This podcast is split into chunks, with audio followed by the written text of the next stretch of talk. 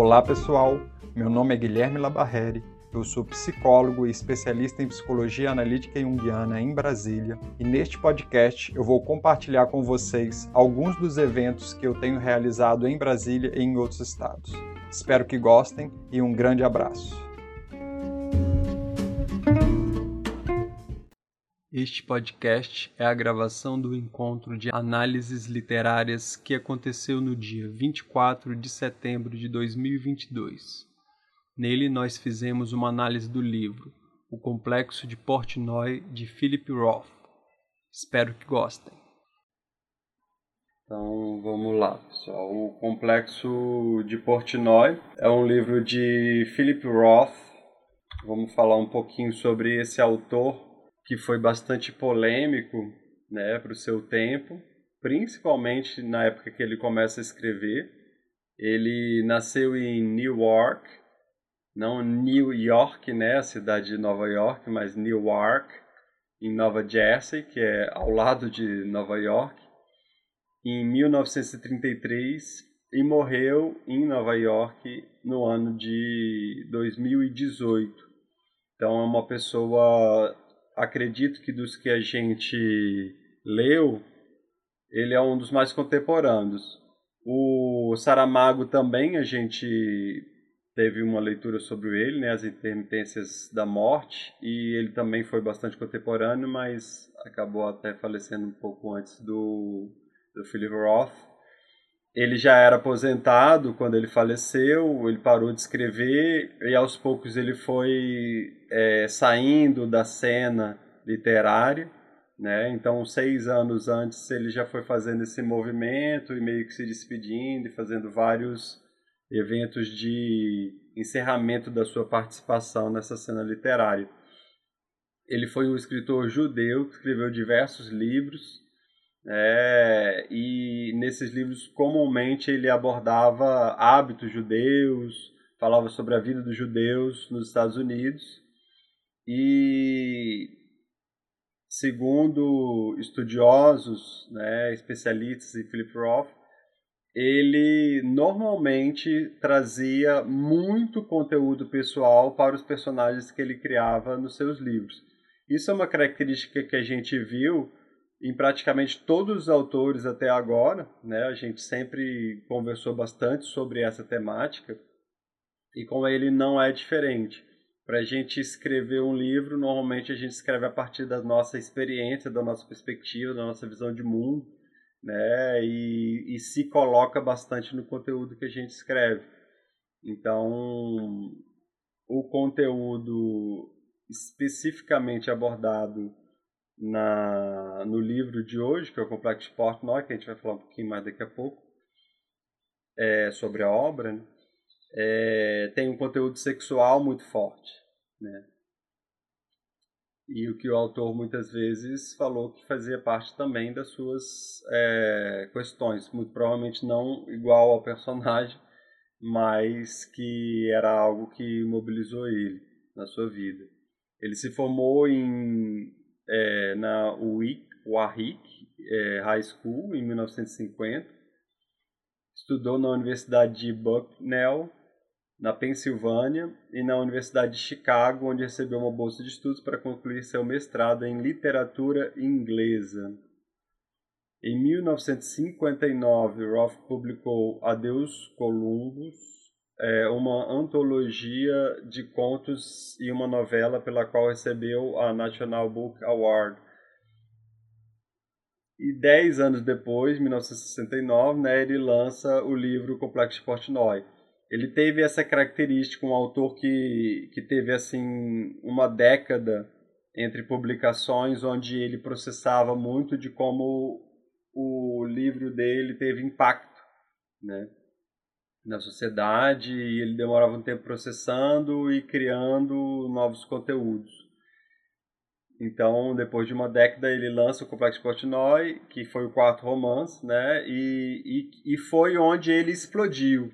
Né? Ele explodiu é, pelo sucesso, tanto de crítica quanto de vendas, consolidando seu nome entre os melhores jovens escritores dos Estados Unidos. O romancista publicou 31 livros, incluindo os que acompanham o destino de Nathan Zuckerman e do narrador fictício Philip Roth.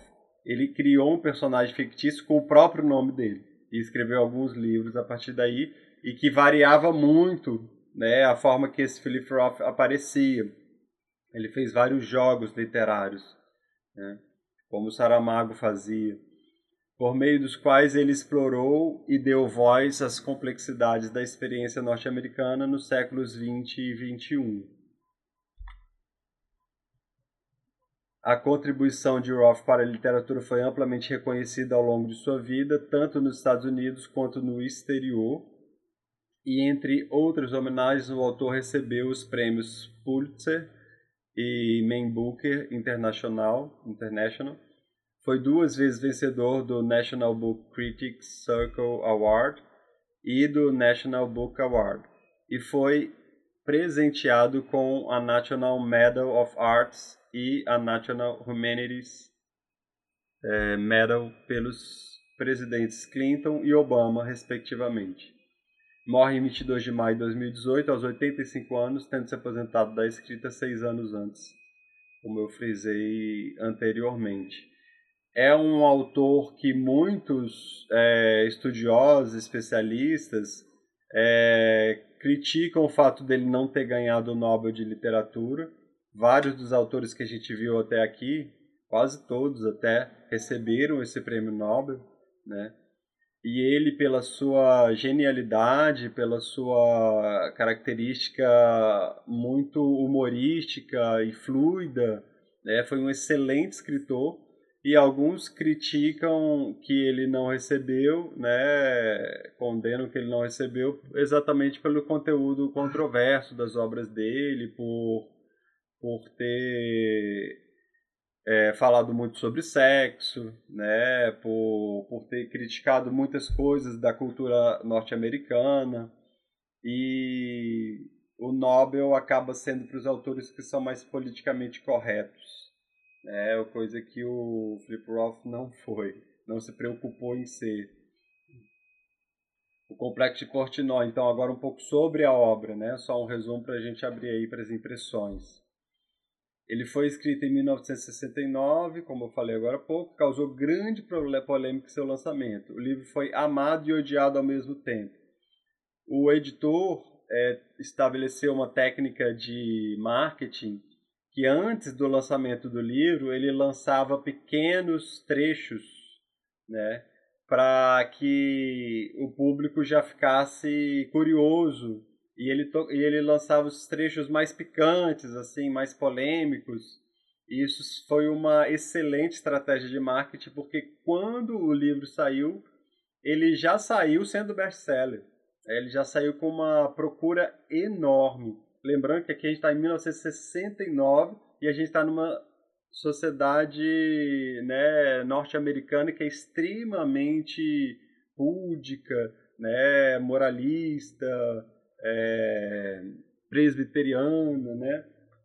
Então foi um choque absurdo para essa sociedade dessa época, né? Se hoje algumas pessoas ainda ficam chocadas, muito menos. Hoje é um livro que as pessoas leem com mais naturalidade, né?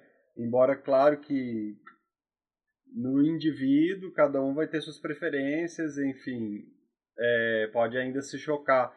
Mas na época, imagina isso multiplica aí por um fator de 10, né? O tanto que as pessoas se chocavam ao, ao ler alguém falando abertamente em um best-seller sobre sexo como ele fala, né? sobre masturbação, que é um tabu até hoje, né? falar publicamente sobre masturbação, imagina naquela época.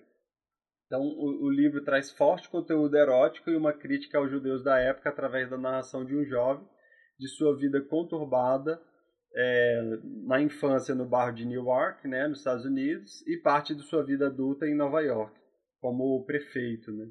A narrativa se dá na forma de um monólogo não linear no tempo, né? em sessões de psicanálise, não se frisa também quantas sessões foram. Há poucos diálogos entre os personagens, que normalmente são simulados por ele mesmo. Né?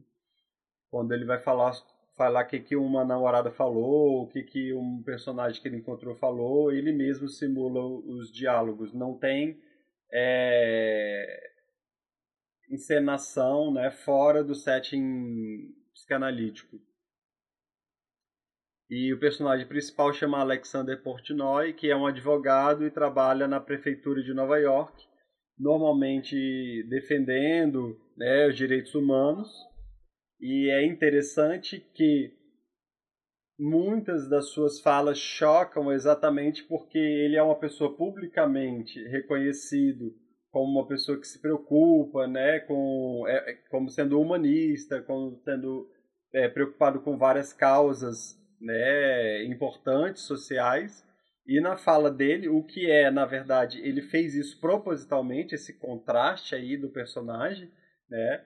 é, é uma figura pública reconhecida que, que defende os direitos humanos e fala sobre causas sociais, e ele toda hora se critica é, e, e, se condena e se, e se questiona né, dos seus atos. É, por exemplo, quando ele vai encontrar lá a mulher que ele apelidou como macaca, né, depois ele explica bem detalhadamente por que, que ele chama ela de macaca mas que era uma é, modelo, né? Ele ele chega para ela na rua, oferece um drink, aí ela fala ah, que clichê, e aí ele já escracha, né? E fala assim, não, tudo bem, então vou começar de novo. Queria, né? Aí já amenizando aqui, ele fala, vamos que eu vou fazer sexo oral em você. Ele não fala dessa maneira, fala de uma maneira muito mais vulgar, né? Mas e aí ele mesmo já pausa o diálogo imaginário e ele fala. E aí eu já imaginei que ela imediatamente ia chamar a polícia e já vem todos os jornais, escândalo, é, funcionário né, que trabalha na prefeitura de Nova York, assediando o modelo na rua. E quando nessa situação aí ela topou e eles foram e depois teve um monte de desdobramentos, né? Mas só cortando aqui, fazendo um corte de como que esse personagem ele é contraditório, mas que ao mesmo tempo o Philip Roth escolhe esse cenário de um setting terapêutico exatamente porque ali se pode falar abertamente sobre tudo, né? e trazendo inclusive essas incoerências que todos nós temos. Né? Então, a, a primeira coisa né, que eu acho interessante destacar sobre essa obra é que as pessoas normalmente, principalmente os críticos, já vieram com milhões de pedras na mão. Né? E atacaram ele ferozmente. Até quem tinha elogiado títulos anteriores chegaram depois a, a desdizer, falaram assim: ah, eu avaliei errado, Philip Roth não é tudo isso, com o lançamento de Portnoy. Exatamente porque ele é muito franco, né? muito claro, muito honesto na construção desse personagem, de mostrar uma pessoa extremamente contraditória. É claro que eu, vou, eu enquanto psicólogo, eu costumo fazer isso, né, e vou trazer uma leitura psicológica do personagem. Essa vai ser a minha contribuição para o encontro de hoje. Ele é um personagem problemático, né, perturbado, neurótico num grau extremo, né? Não nem todo mundo traz tanta incoerência de forma tão intensa assim, né? Mas em algum grau eu posso dizer, enquanto psicólogo, que todo mundo se identificaria com esse personagem. Obviamente não com a temática sexual especificamente, né, particularmente, mas na forma de ser incoerente com o que faz, com o que fala, né, com as atitudes públicas e atitudes privadas, isso daí é hipocrisia quem vai criticar exatamente essa questão, porque isso é uma característica do ser humano. Né? E ele só faz, isso é tão franco assim, tão é, explícito, porque ele está num setting terapêutico. A gente não pode esquecer isso. Né? O livro inteiro se passa em sessões de psicanálise.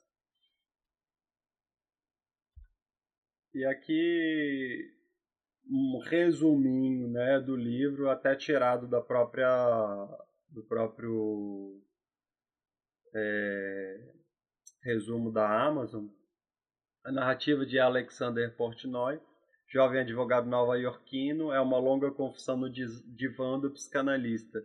Como desde o início fica bem claro, Portnoy é dotado não apenas de uma inteligência privilegiada, como também de uma capacidade ilimitada de encarar a si mesmo com realismo e ironia. Contudo, o narrador protagonista é totalmente incapaz de se livrar da ligação paralisante com a mãe, identificada logo de saída como o personagem mais inesquecível que conheci na minha vida. É o título do, do capítulo. Portnoy discorre alternadamente sobre o passado, a infância de filhinho da mamãe, a adolescência dedicada acima de tudo à prática da masturbação e a tentativas frustradas de perder a virgindade, e sua vida atual, relacionamento conflituoso com a amante Bela, porém semi-analfabeta, e a separação, separação e uma viagem a Israel que termina com a descoberta de que ele está impotente que já dá um grande spoiler, e na verdade, assim, é um pouco forçado. Na verdade, ele teve um episódio de impotência, né? Mas não, não diz que ele então está tendo problemas sempre a partir daí, mas aqui eu acho que eu gostei desse resumo que fala mais ou menos, né, sem os pormenores, a história do livro. Aqui realmente eu vou fechar aqui a tela.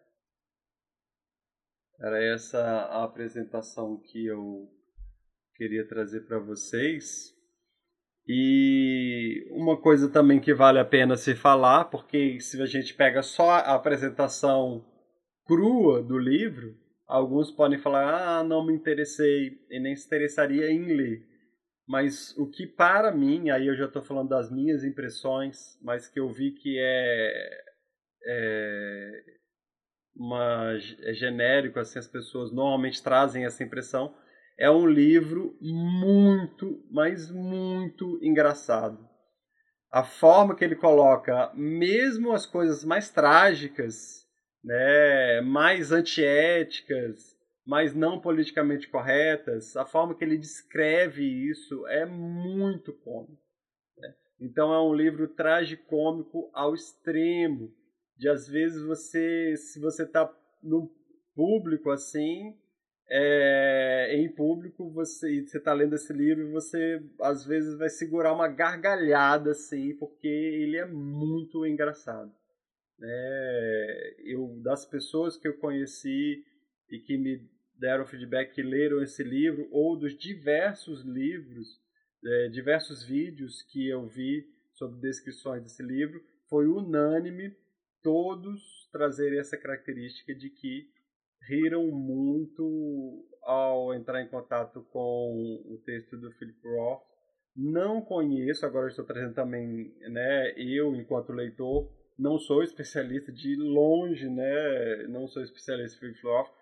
Conheci o nome do autor a primeira vez na última indicação, né? Já tinham me falado do, do livro em si, porque tem um conteúdo psicológico muito forte, né? É um livro que que aconselho, inclusive, para estudantes de psicologia e principalmente quem for seguir uma linha aí da psicanálise ou psicologia profunda, porque o personagem mesmo traz um autodiagnóstico muito preciso, né, com muitas informações, então serviria para um estudo de caso clínico, o Alexander Portnoy, na psicologia.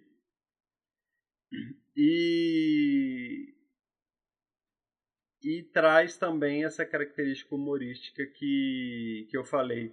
Agora, não li outros livros para saber se é um traço recorrente em todas as obras. Né? Até quem conhece mais do autor gostaria que se manifestasse, falasse, ah, realmente é sempre assim. Eu já ouvi falar que aquele tem um, um livro dele que é Deixa eu ver certinho. É o Teatro de Sabá. O Teatro de Sabá já me disseram que vai mais para um lado assim de um de um filme tenso, um filme que causa desconforto, meio terror até. né, meio psicopata, uma pessoa que manipula, assim, não não conheço o livro, não li, né? Então gostaria de saber aí quem lê, né, quem já leu várias obras ou pelo menos mais de uma como eu, é, como eu não li, né? É, se tem aí a informação de que ele realmente esse é um traço específico do complexo de Portnoy, de ser muito engraçado na, na descrição dos personagens e das situações, né? Ou se é uma característica comum a todos os livros. Alguém tem essa informação? A Isabela chegou que indicou o livro para gente. Você já leu outros livros? Isso. Já. Bom dia. Bom dia. Olha, eu já li outros livros. Não é, não é sempre que ele é engraçado assim, não. Por exemplo, tem um outro livro.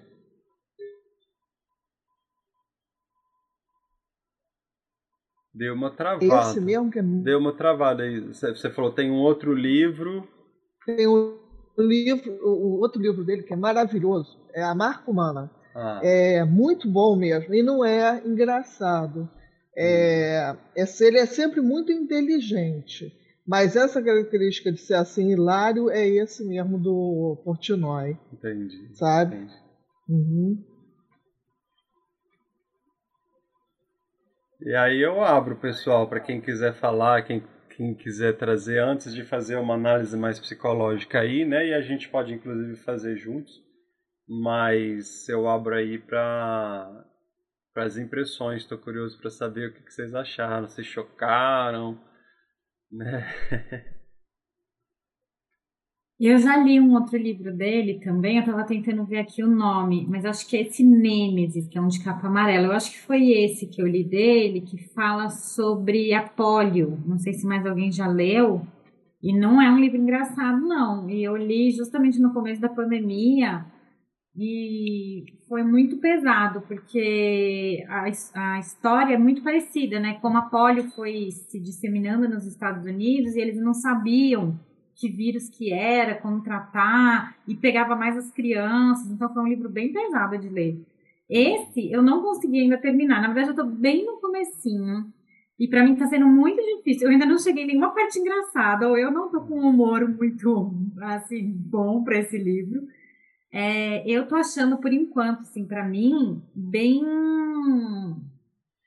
pesado, na verdade. Eu não sei se é porque eu sou mãe de menino, e o começo do livro é ele falando da relação dele criança, bem pequeno, né, com a mãe. E eu achei bem perturbador, assim, eu acho que deve ser normal, mas eu achei perturbador, porque eu nunca tinha pensado na forma sexualizada que ele vê a mãe, bem pequeno, quatro anos, até a irmã também, que ele fala do sutiã da irmã, que ele pega o sutiã da irmã. Aquela rivalidade que ele tem com o pai, né? Quando ele é criança. Então, ele realmente sente raiva e ódio do pai. Depois, ele sente dó e pena. E tem horas que ele sente que o pai é muito. Ele desmerece, né? Muito o pai dele. Assim, ah, meu pai é muito desqualificado. E eu fiquei com muita dó, porque tadinho, o pai dele parece ser um pai que super se esforça pela família. Eu tô bem no começo, então não sei. Mas parece ser um pai que super se esforça pela família, tá ali trabalhando tanto que não consegue nem ir no banheiro, coitado. Então. É... E assim, a leitura do livro, eu fiquei. É, eu, achei muito cansativo, porque parece uma sessão de terapia, né? Então parece que ele tá assim pondo tudo para fora, então vem muita informação e aí de repente assim tem um parágrafo, tem uma no meu livro pelo menos tem um espaço, né, entre às vezes que ele para de falar como se o psicólogo estivesse falando alguma coisa com ele que não está ali no livro. E aí ele continua com mais, como se fosse uma nova sessão de terapia. Então ele começa com mais uma. Eu falei, gente, eu tô indo bem devagar. Mas assim, é interessante, acho que cutuca em muitos pontos, mas para mim ainda não chegou em nenhuma parte engraçada. Eu queria falar sobre isso, essa questão, licença, é, dessa memória dos quatro anos, assim, porque até onde eu estudei, né, e pelo que eu me lembro, apesar de eu estar afastada de consultório há algum tempo, é, achei muito é, difícil colocar uma, um, um, ano específico, sabe? Quatro anos. Aí eu fiquei pensando no meu caso, assim, o que, que eu me lembro dos quatro anos? Cara, não me lembro de nada.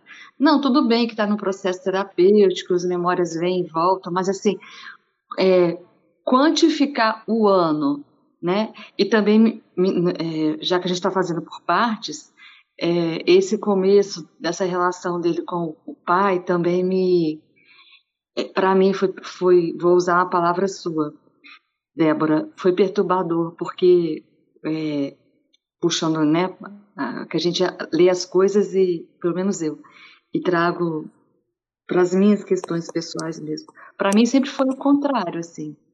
É, a relação com meu pai sempre foi muito boa e com a minha mãe muito difícil. E eu pensando nisso de, de como que essas mães se tornam esses ícones para esses meninos e a partir dessa desconstrução do que se viveu ou não com o pai ou com a mãe, a gente vai ser ou vai deixar de ser qualquer coisa na vida. Então, até essa questão mesmo do momento político que se vivia, o lugar aonde ele nasceu, é, esse pai, essa mãe, pensei nesses avós, nessa nessa turma que chegou é, nos Estados Unidos nessa época, como que foi essa colonização, como é que foram esses primeiros anos da família dele. É, então, quando a gente no meu caso, quando eu contextualizo historicamente o que está acontecendo, para mim fica mais fácil. Agora, para mim, se a gente for por partes, né? O começo do livro foi mais difícil. Do meio até onde eu estou foi mais tranquilo e eu já consegui é, rir sarcasticamente de algumas coisas. Disso que o Guilherme trouxe, dessa hipocrisia que a gente vive mesmo. Porque se a gente conhecesse mais o nosso próprio corpo, enquanto né, é, fisiologicamente falando. Muita coisa seria menos perturbadora, seria menos difícil de lidar. A gente não conhece as necessidades fisiológicas do nosso corpo, tipo, tô com fome, quero comer, tô com sono, quero dormir, não quero encontrar a pessoa, não vou encontrar. A gente fica se desrespeitando tanto e de repente ele vem e tipo é um, é um soco no estômago mesmo. Para mim foi isso. Caramba, então é possível. Para mim foi isso, que ficou até a parte que você está, mais ou menos pelo que eu entendi. É possível desconstruir mesmo muitas coisas a partir de um, do extraordinário, do caótico, do, do que está fora da curva.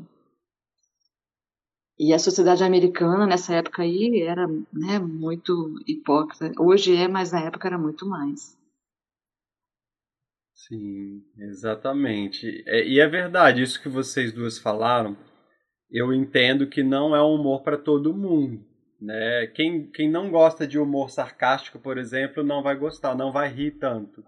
Né? Realmente, assim, por exemplo, existe no, no YouTube um canal chamado Porta dos Fundos, a maioria deve conhecer ou ter ouvido falar.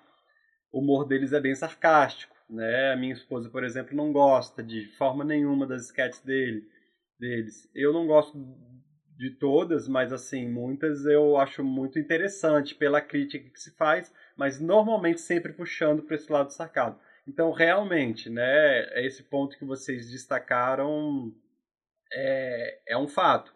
Nem, não, não é humor é, pastelão que todo mundo meio leve que todo mundo vai gostar, né? Inclusive as, quando ele usa mais humor, normalmente são as cenas mais trágicas. Ele está ele tá falando sobre questões difíceis do judaísmo, de preconceitos, né? Ele está falando de, de, de compulsões, né? De características compulsivas dele, neuróticas graves, né? Então, assim, é, é um humor que você ri, só que é um humor inteligente, é um humor que faz você pensar. Você ri já pensando assim, caramba, você é um riso nervoso também que ele provoca muitas vezes, né? Porque ele está ali explicitando e muitas vezes tocando na ferida de muita gente, né?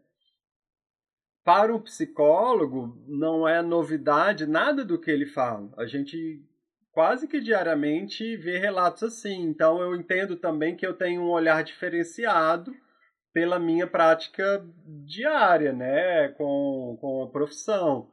Mas algumas pessoas, por isso que eu perguntei, né, se alguma pessoa se chocou muito, porque para pessoas que não, que, ou que não estudaram, né, ou que não têm essa prática clínica, às vezes pode estar se deparando pela primeira vez com confissões dessas, né, essa questão da relação mãe-filho, pai-filho, que é muito específica dessa obra, que ele é um homem, né, e vai falar da relação com a mãe, dessas questões. Ele vai falar do Édipo aqui de uma forma genial, né? É claro que nem todo homem tem essa visão da mãe e nem todo mundo elabora dessa maneira, né? Esse é um paciente, se a gente pudesse dizer, né, já trazendo uma leitura psicológica bem freudiano mesmo. Inclusive ele traz várias, vários trechos de Freud, cita algumas passagens de Freud, alguns casos de Freud, né, como Leonardo,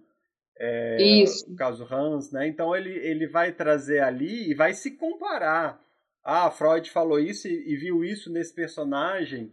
Eu, eu trouxe até aqui um, uns trechos que eu vou ler daqui a pouco. E ele ele tem um entendimento psicanalítico profundo para escrever esse livro, para construir esse personagem. É, se observa que o autor tem um, um, entendimento psicológico, né? Porque ele constrói um personagem psicologicamente muito bem construído, o que leva a maioria das pessoas, né, pelo menos que tem esse olhar mais profissional, a pensar assim que muito dessas coisas passou mesmo pela cabeça dele, né? Foram observações dele. Agora, quando a Hebe traz assim a memória de idade, né? Isso é muito relativo. Tem pessoas que eu atendo que, que não conseguem lembrar praticamente nada da infância, até os 10, 11 anos, né? É, e tem pessoas que, surpreendentemente, essas já vão para o outro. É, aqui eu estou trazendo extremos, tá? Tem pessoas que, surpreendentemente, lembram de coisas assim do, do primeiro ano, né? E isso é raro, isso é muito raro lembrar coisas do primeiro ano. O cérebro ainda está em formação, né? psicologia de desenvolvimento ainda está assim, bem no iníciozinho. E então, não, assim, mas quatro anos não é tão raro assim. Né? Quatro anos você já lembra de flash. De quatro a seis anos, normalmente são as primeiras lembranças da grande. Se a gente traçar uma média geral das pessoas, de quatro a seis anos é uma média realmente bem comum, assim. Né? Mais para os seis do que para os quatro. Mas, enfim, é... Então tem, tem realmente. Mas, licença, Guilherme, mas quando é, está nessa faixa etária entre 1 e 4 anos, é num processo por hipnose ou é natural? natural. Eu nunca atendi. Natural. Nunca atendi. Até, e eu vou até colocar uma questão para o grupo. Até que ponto foi real ou até que ponto foi criado pela própria mente? É isso que eu fiquei questionando ao ler. É, partindo do princípio, né, que seria verdade, eu fiquei pensando, questionando, meu Deus, mas isso foi uma questão dele, que ele realmente viveu, ou ele criou por ser, por querer chegar num viés de, de escritor? Sim. Sabe, o que separou? Se, se teve esse, esse, essa separação entre o escritor e o personagem real, no caso ele, né? Por isso que eu questionei se era verídico. É, não, Aí eu levei para o lado da literatura. É, o caso ali é claro que ele é um personagem fictício. Isso não é o autor falando das memórias dele, né? Ele cria um personagem que tem essa lembrança nessa faixa etária. Quando eu digo assim, é possível que ele tenha resgatado flashes de lembranças dele, não provavelmente não as mesmas, né? Porque ele criou um personagem, inclusive, num Édipo não resolvido clássico. Né? Então, é, não acho que seja o próprio Flip Flop, mas assim, ele deve ter se baseado no caso dele. Normalmente, quando alguém cria um personagem tão bem, assim, com tantos detalhes, normalmente tem características autobiográficas. Né? Agora, é, é como eu falei, de 1 a 4 anos é mais raro ter pessoas que lembram. Né? O mais normal é de 4 a 6. É, mas é, essas que lembram, lembram de estado normal. Agora, em hipnose, aí qualquer um poderia lembrar, né? Até tem, tem casos aí até de memórias intrauterinas. Mas é, quando a gente traz é, memórias, sempre é, sempre vai ter esse caráter assim de subjetividade. Né? Nunca a gente pode dizer assim que alguém, quando eu estou ouvindo alguém falar de coisas que aconteceram há décadas atrás no meu consultório, eu, eu entendo que quem está falando ali é, é o filtro de subjetividade dessa pessoa. Eu entendo que talvez trouxesse um irmão que viveu a mesma situação, talvez ele descrevesse de forma até muito diferente. Porque, no fundo, o que a gente.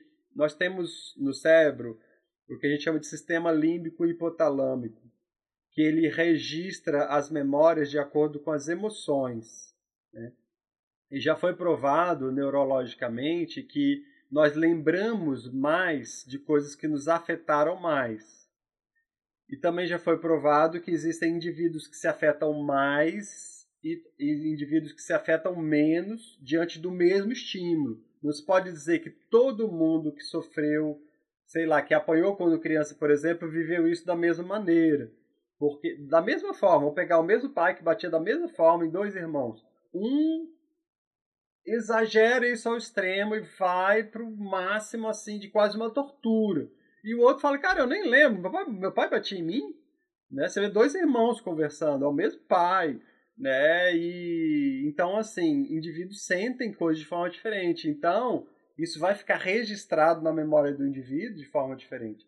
O Freud falava muito que a gente tem que separar o que é o princípio da realidade né, e o que é o princípio da fantasia, do subjetivo, desse mundo interno. Esses dois mundos se chocam o tempo todo. Então, uma memória de alguém é, que está falando dos quatro anos, muito provavelmente ele está descrevendo sentimentos ali. Né? Ele vai ter pouquíssima referência do princípio da realidade.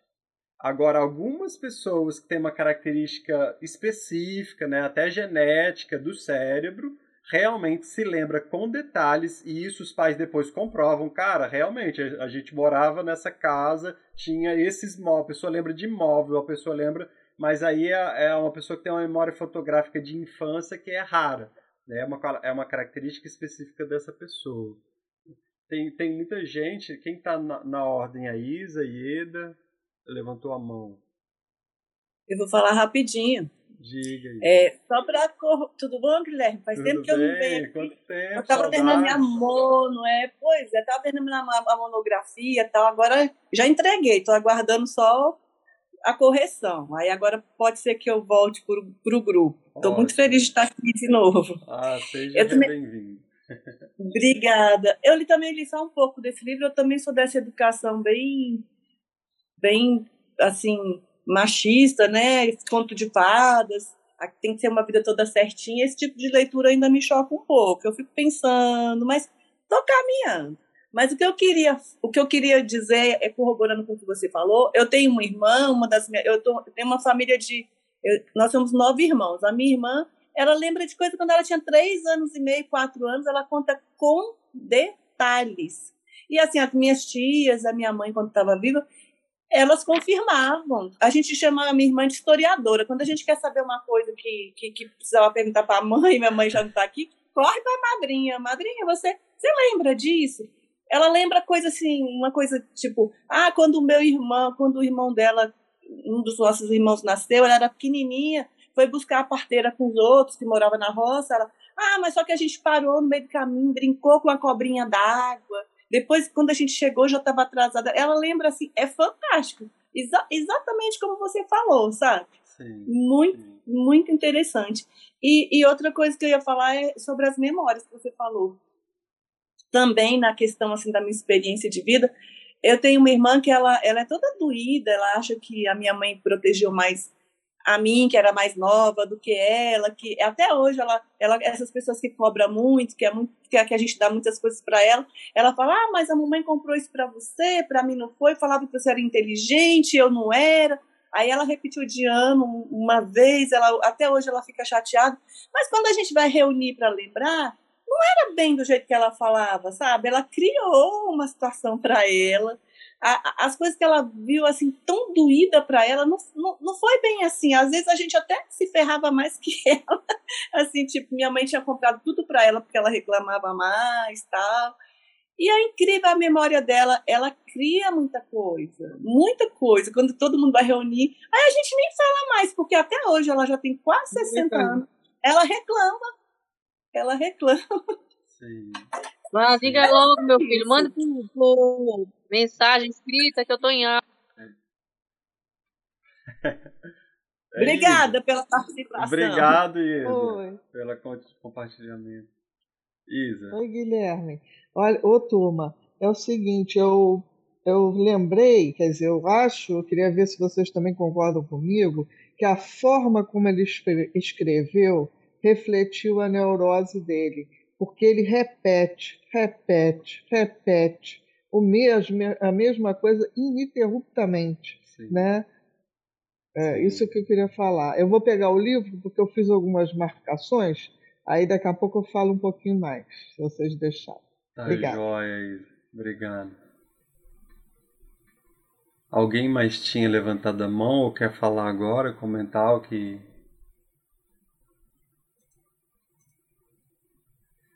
Uma, uma curiosidade sobre essa questão da memória, como isso é, é fluido, plástico, né? É, em caso de Alzheimer, por exemplo, a pessoa vai perdendo a memória recente e ela vai acessando como se fossem espécies de bolsões de memória do passado que há muito estavam esquecidas, mas trazem personagens do passado, trazem né, lembranças assim. É, eu, eu tive a oportunidade de ver isso com a minha avó. Ela teve Alzheimer, né? E nos últimos anos de vida dela, ela praticamente vivia no passado. E eu pensei que ela estava só delirando. Mas aí minhas tias vieram visitar e falaram: não, isso daí é o passado dela. Todo mundo que ela está falando existiu mesmo, era essa relação que ela tinha com ele. Só que ela perguntava: e, e cadê Fulano? Né? Ela regrediu, assim, a memória dela regrediu a ponto até dela voltar antes do casamento. O primeiro namorado, ela falava sabe? E, e, variava, né? E variava. Aí de, de repente ela perguntava: cadê meu marido que não chegou? Né? Onde é que eu tô? Perdi a noção do. Ela não conseguia registrar nada e parece que o nosso cérebro usa tanta a atenção do presente e as preocupações, o que nós temos que fazer no momento, usa tanto recurso do cérebro que essas outras partes ficam ali num, num limbo, né? E quando você para de usar isso, porque ali ela tinha uma vida onde não tinha estímulo nenhum praticamente, né? Os últimos anos da vida dela foi numa cama. Então ela não tinha também nenhuma preocupação. Começou essa, essa parte que normalmente é mais usada, começou a ficar ociosa e começou a naturalmente emergir memórias do passado. Né? O cérebro é um grande mistério de como ele funciona, né? tanto para psiquiatras quanto para neurologistas. É, ainda estamos engateando, quem é especialista da área sabe disso, né? ainda estamos engateando no estudo de como funciona né? É, o cérebro, mas essas observações a gente tem. Né? É interessante nos dar alguns dados aí. É só uma curiosidade sobre memória, não é nem a temática específica, mas diga, Débora.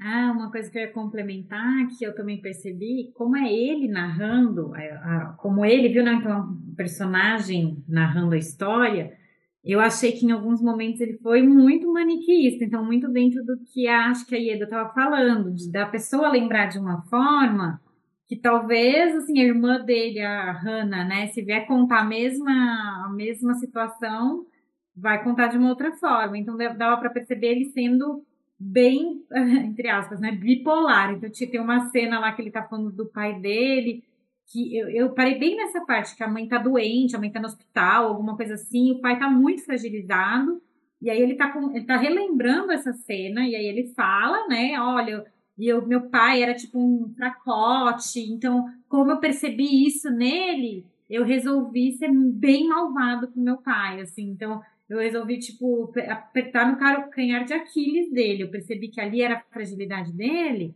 Então, eu fui bem. Então, ele tem uma consciência de que agora, de que naquele momento ele não foi bacana com o pai. Mas, ao mesmo tempo, nessa passagem até onde eu parei, parecia que ele ainda estava justificando, assim, tipo, não, mas eu fiz isso porque ele era fraco, porque quem era forte era minha mãe, minha mãe tinha que ter sido meu pai, meu pai tinha que ter sido minha mãe né? Ele fala isso.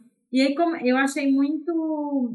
Até onde eu cheguei, né? Ele coloca a mãe num pedestal, né? A mãe é maravilhosa, perfeita, ali pouquíssimos erros, apesar de que tem uns momentos que ele veio com algumas agressividades ali com, com a mãe. E o pai, assim, fica bem descantei. Então, essa relação com os pais eu achei bem perturbadora. Mas também com a irmã eu fiquei muito chocada, porque eu só tenho irmã mulher. E, e, ele, e ele pegar o sutiã da irmã, eu fiquei assim muito assustada. Eu falei, gente, será é, isso acontece entre irmãos, quando é irmão com irmã, né? Pela minha cabeça. Várias coisas que ele fala, na verdade, que eu acho que deve ser muito comum para vocês em consultório. Para mim, eu no direito, que é uma das áreas mais tradicionais, que é onde tem mais tabu, que é tudo assim muito clássico, as coisas que ele traz assim são, sabe, assim, bem bem fora do totalmente fora do, do, da minha caixinha, assim. Então, por isso até que eu tô indo bem devagar na leitura, porque eu acho que eu tenho que respirar um pouco para conseguir passar de página. Tem várias passagens que eu tenho que reler para falar, nossa, é isso mesmo? Ele pegou uma meia e no, no acampamento ele fez isso. Eu tipo, nossa, a minha família é católica e minha mãe é, é mais é, tipo, a gente ia na missa todo domingo, então é aquela coisa bem abafada, né? A parte sexual é muito. Então você vê, nossa, ele contando ali da meia. Aí eu falei, gente, então eu tô assim, meu, eu tenho que parar agora aqui, vou pegar todas as meias aqui de casa para lavar logo, porque isso daqui, nossa, eu fiquei assim assustada. Então realmente tem parágrafo por parágrafo, bem lentamente. Espera só até você chegar na parte do bife de fígado. medo, medo. É, Hélio. É, eu acho que a Débora vai tirar da dieta dela qualquer víscera, vai, não vai nunca mais comer fígado na vida, né? quando, quando vocês estavam falando sobre lembranças da infância, né? Eu me dei conta aqui de uma coisa que eu acho extraordinário quando alguém lembra, inclusive dos diálogos na infância. Porque eu não tenho lembrança nenhuma de diálogo. Todas as lembranças que eu tenho da infância, inclusive eu acho que a, a mais antiga, eu devia ter uns quatro anos. Muito raramente vai ser menos do que quatro anos, né? E eu só lembro de imagens, eh, algumas imagens estáticas, alguma coisa em movimento, né? mas me lembrar do tipo assim, o meu pai falou isso, a minha mãe nessa nessa faixa até os quatro, aqueles os quatro anos e até mais para frente também, eu não lembro de jeito nenhum. Não adianta, se alguém me perguntar, eu vou falar, não sei, não, tem como, não, não lembro, né? Depois, quando falou do, do pai, uma das coisas que eu lembrei, né? Aliás, quando falou da memória, né? Eu lembrei do Oliver Sacks, que é um, um escritor, é, faleceu tem poucos anos. Um, ele acho que ele é neurocientista, né? E ele tratava de, de muita gente com problemas neurológicos, né? E se não me engano no livro O Homem que Confundiu Sua Mulher com o Chapéu, ele fala da, das pessoas que tiveram problemas de memória, é, algumas por trauma, né? A pessoa levou uma pancada na cabeça, alguma coisa assim, né? E depois ela se lembrava só ela, todo dia que ela acordava, ela achava que era o último dia que, que ela viveu antes do acidente, né? Então, é, e eu, e eu, tô, eu acho que eu estou começando a ver isso na minha mãe, né? Ela tá, às vezes eu pergunto para ela, mãe, como é que foi seu almoço? O que, que você comeu hoje? Ela não sei. Mas se perguntar um negócio que aconteceu há 60 anos atrás, 70 anos atrás, aí ela conta com riqueza de detalhes. E aí também quando falou do pai, eu lembrei de uma frase do Mark Twain. Eu coloquei ela no chat, Estava esperando só a minha vez de falar para poder disparar. Que acho que é mais ou menos o que, o, o que muita gente, né, principalmente os, os homens, né, pensam em relação ao pai quando tem algum problema com o pai, né? É, todo, todo mundo lê inglês aqui?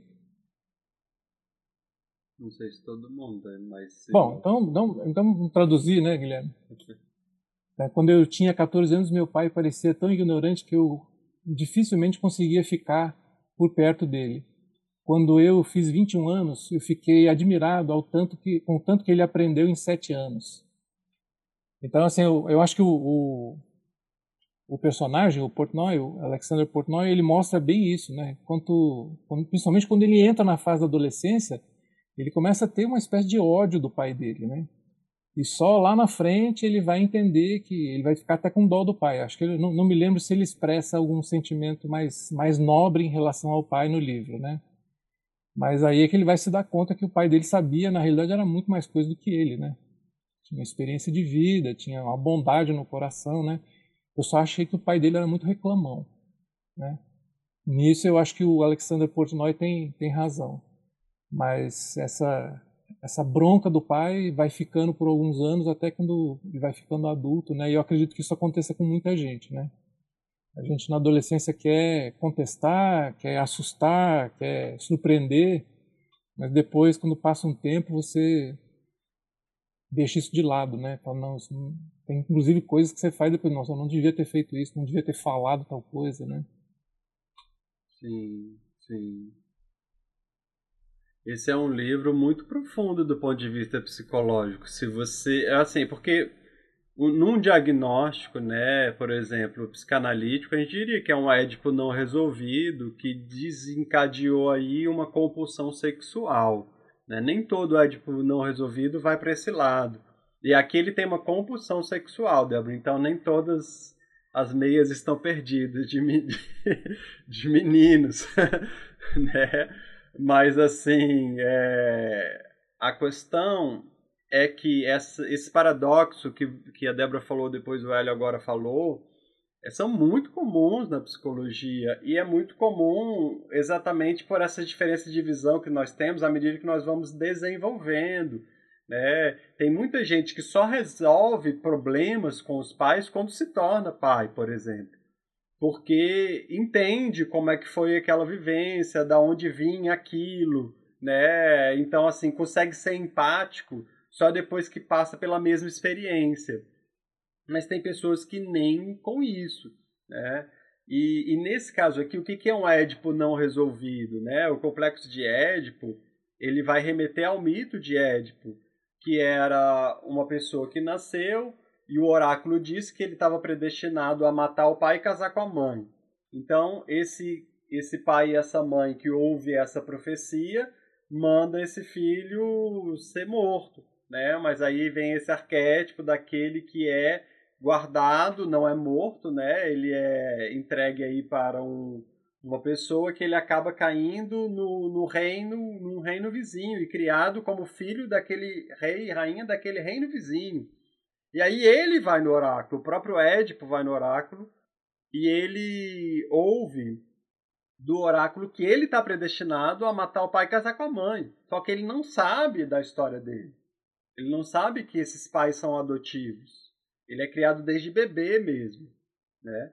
É, tem até a, a, passagem onde ele é pego, ele é, ele é pendurado, né, por um gancho nos pés Édipo, a tradução literal, significa aquele dos pés inchados, né? Porque ele, ele fica com os pés inchados e uma deformação no pé porque ele foi pendurado ali por um gancho e quando ele é resgatado ali. E aí ele ele fugindo desse destino, ele acaba encontrando o seu destino, né? Numa encruzilhada, as carruagens lá se esbarram, ele, ele cruza com seu pai, uma briga de trânsito né, da época. Ele se exalta, mata o pai e o, o cocheiro foge. Né? Aí ele chega em Tebas. Havia um, um desafio lá que a esfinge estava devorando a juventude né, de, de Tebas e ele consegue resolver o enigma da, da esfinge.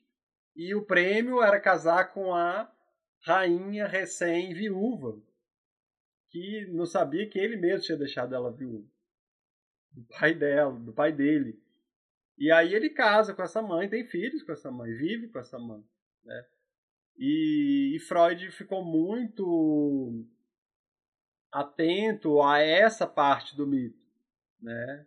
E, e fala de que, que existe mesmo um arquétipo de uma rivalidade do filho, criança, adolescente, com o pai, ao mesmo tempo que é um paradoxo, e isso está muito claro no livro, quando ele fala, por exemplo, do órgão sexual do pai, porque tem uma hora que o, que o, que o, o escroto dele está é, dentro, né? ele vai para dentro, o que é uma questão realmente que acontece fisiologicamente falando.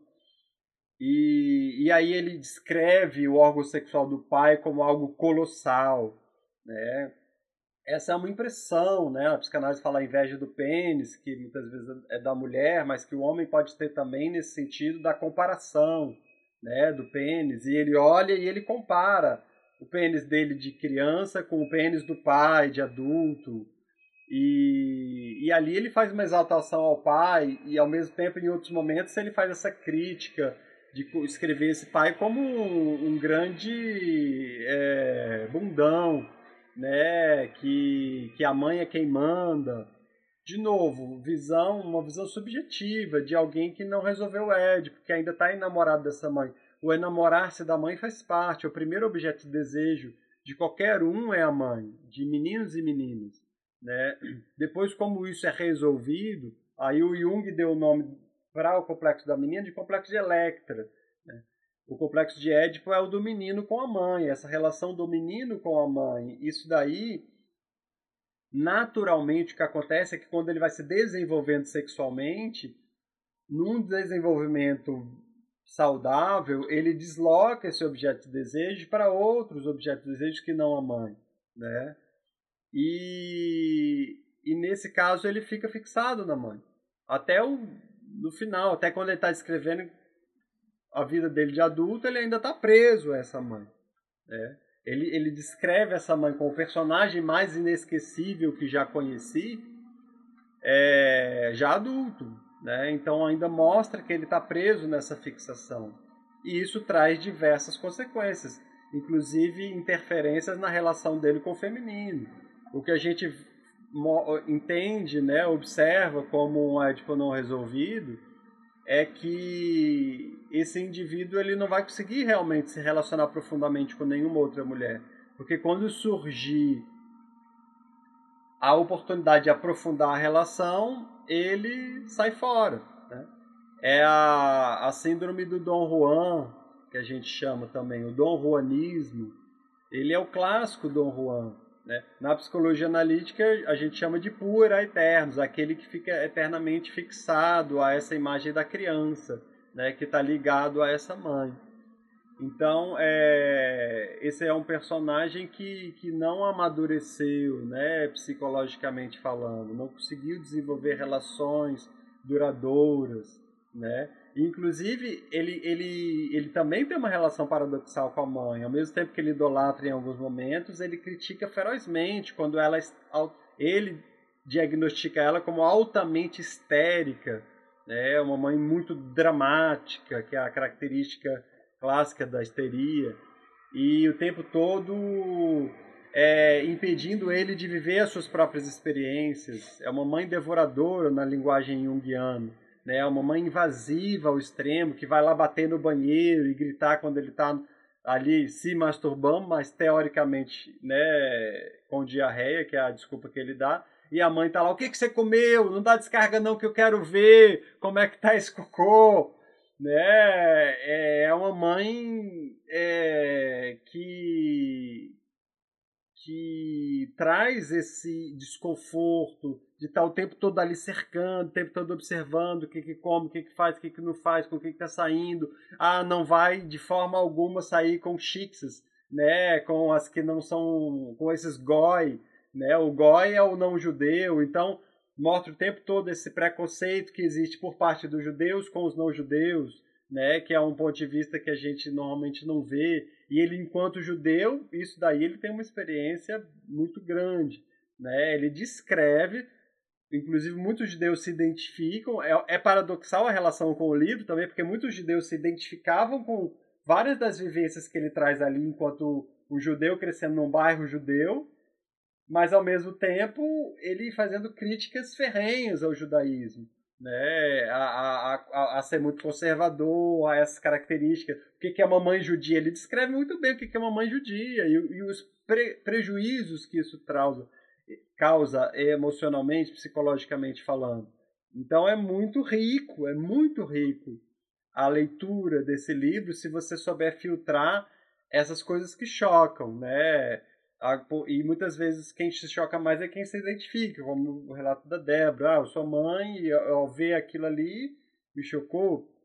Mas se a gente olhar, saber olhar através, ele está falando de muitas coisas né, reais, muitas questões assim atemporais, inclusive, né, e aculturais, porque a questão do preconceito, né, aí pode ser preconceito de classe social, pode ser preconceito racial, pode ser todo tipo de preconceito. A gente viu, o último foi o Olho Mais Azul, onde a gente viu várias questões ali na questão do racismo, né? Aqui a gente está vendo o antissemitismo, é, mas estamos vendo também o semitismo. Né? Como é que é uma visão semita?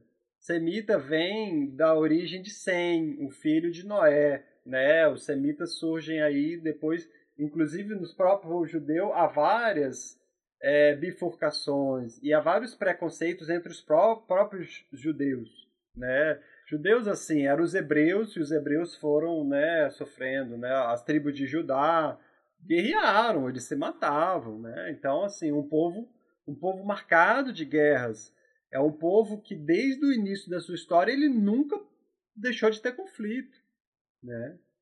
E que sofreu o absurdo do Holocausto, né? Então, assim, é um povo que tem uma história muito sofrida e ele traz isso no discurso. Dá para perceber, enquanto judeu, criando um personagem fictício judeu, a carga de ser judeu.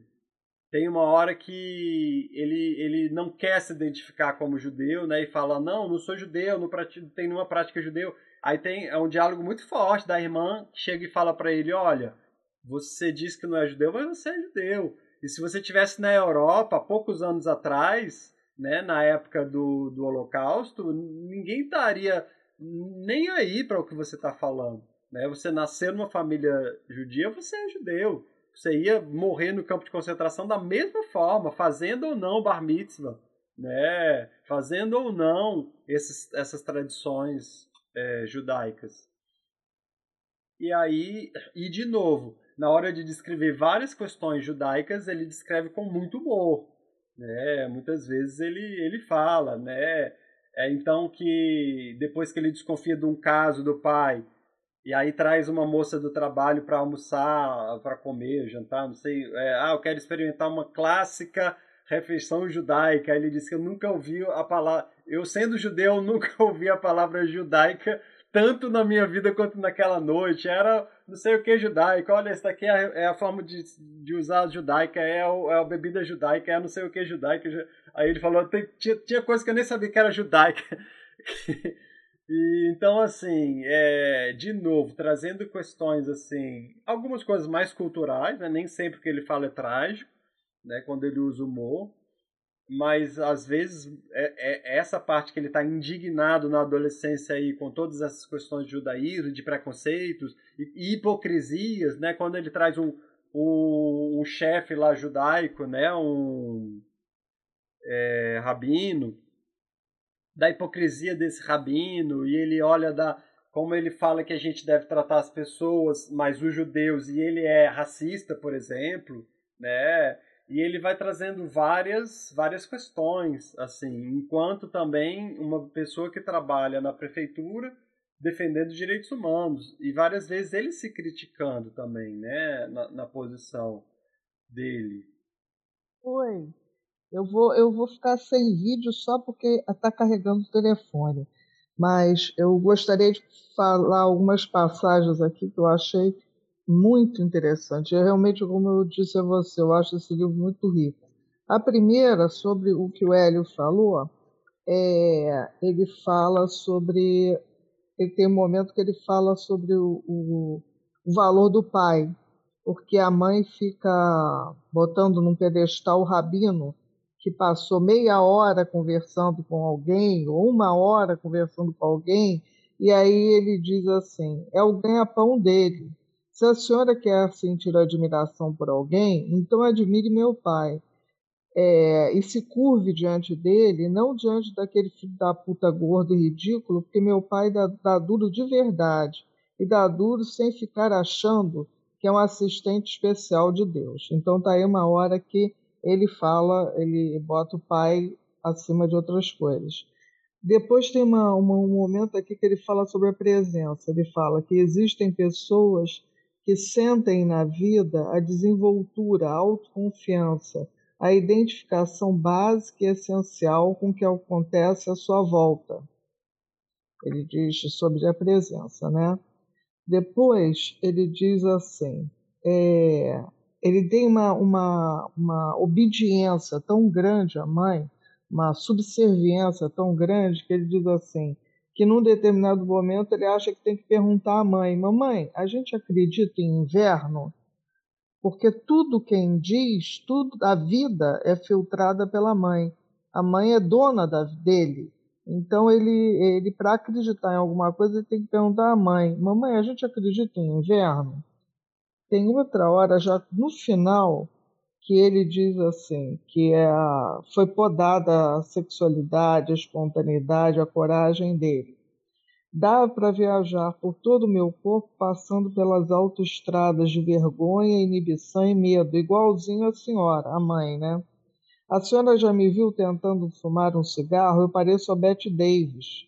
Quer dizer, a imitação que ele faz da mãe.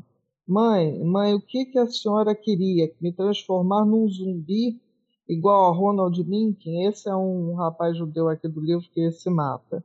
De onde foi que a senhora tirou a ideia de que a coisa mais maravilhosa a que eu poderia aspirar na vida era ser obediente, ser um pequeno cavaleiro? Quer dizer, isso a, a presença maciça da mãe é, e exigindo obediência total do filho, né? É, ser bonzinho, é, se eu tivesse guardado tudo dentro de mim, é, pois se eu tivesse guardado tudo de mim, é bem possível que um belo dia a senhora tivesse chegado em casa e encontrasse um cadáver adolescente, como esse caso que eu falei que aparece no livro do que o cara, o, o rapazinho se mata. Agora tem uma outra parte aqui que ele fala da infância, a infância que não termina. Peraí, deixa eu ver. Esse livro tem muitas coisas. Ele fala até de ir de especificamente de, de né, é, fala o tempo todo sobre ser um bom menino judeu, quer dizer, esse negócio da mãe é uma coisa terrível para ele. E aí ele fala aqui, ó, no final, quase no finalzinho ele diz: é impressionante como você reclama da vida. Isso é a irmã falando para ele, né? Ou uma namorada, não lembro. E ele diz assim: o dia inteiro foi a mesma coisa, quer dizer, aquela repetição é, a neurose mesmo, né, de repetição. É, humor judaico, não. Humor de gueto. Um comentário não muito amoroso, não é? Quando o dia raiou, ela já havia me explicado que eu era o representante típico do que havia de mais vergonhoso na cultura da diáspora. Aqueles séculos e mais séculos sem pátria haviam produzido homens desagradáveis como eu, assustados, defensivos, autodepreciativos, emasculados e corrompidos pela vida no mundo dos gentios. Foram milhões de judeus da diáspora, exatamente como eu, que caminharam para as câmaras de gás sem nem mesmo levantar a mão contra seus perseguidores, que não foram capazes nem de defender suas vidas com seu sangue. Diáspora. A palavra em si já a deixava furiosa. Isso é uma namorada, provavelmente. Agora tem um último pedaço aqui falando sobre a infância. Olha aqui, ó. Ele diz assim: é, minhas lembranças, minha infindável infância. Essa daqui que eu, eu queria jogar para vocês e gostaria do comentário de vocês. Será que a infância ela se reflete, nunca vai deixar de se refletir? Ele diz aqui, ó, da qual não abro mão ele mesmo diz que não abre mão da infância, que ele não abre mão daqueles aqueles sofrimentos, aquela neurose toda. Ou será que ela não abre mão de mim? Qual dos dois? Então, isso daqui que eu acho assim, uma pergunta enorme. para a gente. Será que a gente tem como é, extrair as coisas da infância que estão enraizadas? A gente consegue isso? Obrigada, gente. Obrigado, Isa. É, é exatamente esse ponto que a gente estava falando, né? É, aqueles que ficam assim, todo mundo, né? Agora trazendo uma, uma visão psicanalítica, né? Todo mundo que, que chegou ao desenvolvimento é, psicológico da neurose até a neurose, né? Passou da psicose da perversão todos que se tornaram neuróticos, que para Freud é a normalidade, para Jung já não é, mas vamos ver a visão psicanalítica um pouco primeiro. É, a neurose ela se caracteriza, um traço comum dela são fixações infantis, né? São aspectos mal resolvidos da infância que voltam a nos assombrar na vida adulta e que nós repetimos né, através de algum ritual, que pode se manifestar tanto através de sintomas histéricos como obsessivo-compulsivos, né? E aí tem uma gama enorme de bifurcações que o DSM, que é o manual de, de transtornos psíquicos, só aumenta de ano para ano, né? O tanto que só que são todas bifurcações desses braços, né, da neurose. Toda neurose, então, ele fala. Então, isso que ele traz aqui realmente é um fato, né? A infância marca de um jeito que muitas pessoas não conseguem resolver, né? A maioria, eu diria, alguns aspectos. É, é muito raro encontrar alguém que está muito bem resolvido com todos os aspectos da infância, né? E até mesmo porque tem aquele filtro de subjetividade. Às vezes a infância foi maravilhosa para quem olha de fora assim, a pessoa nasceu num lugar bom, teve toda, todas as condições, teve educação, né? E isso daí pode ser em todas as classes sociais, né? Então não é nem o dinheiro que vai determinar isso. Teve pais equilibrados, né? Teve um ambiente equilibrado na infância e ela desenvolve uma neurose né, grave. Isso daí não, não é impossível de acontecer. Só que é mais raro, né? Você observa que pessoas que tiveram uma infância mais equilibrada tendem a ser mais equilibradas. Essa é uma afirmação que a gente pode trazer, mas que não é absoluto.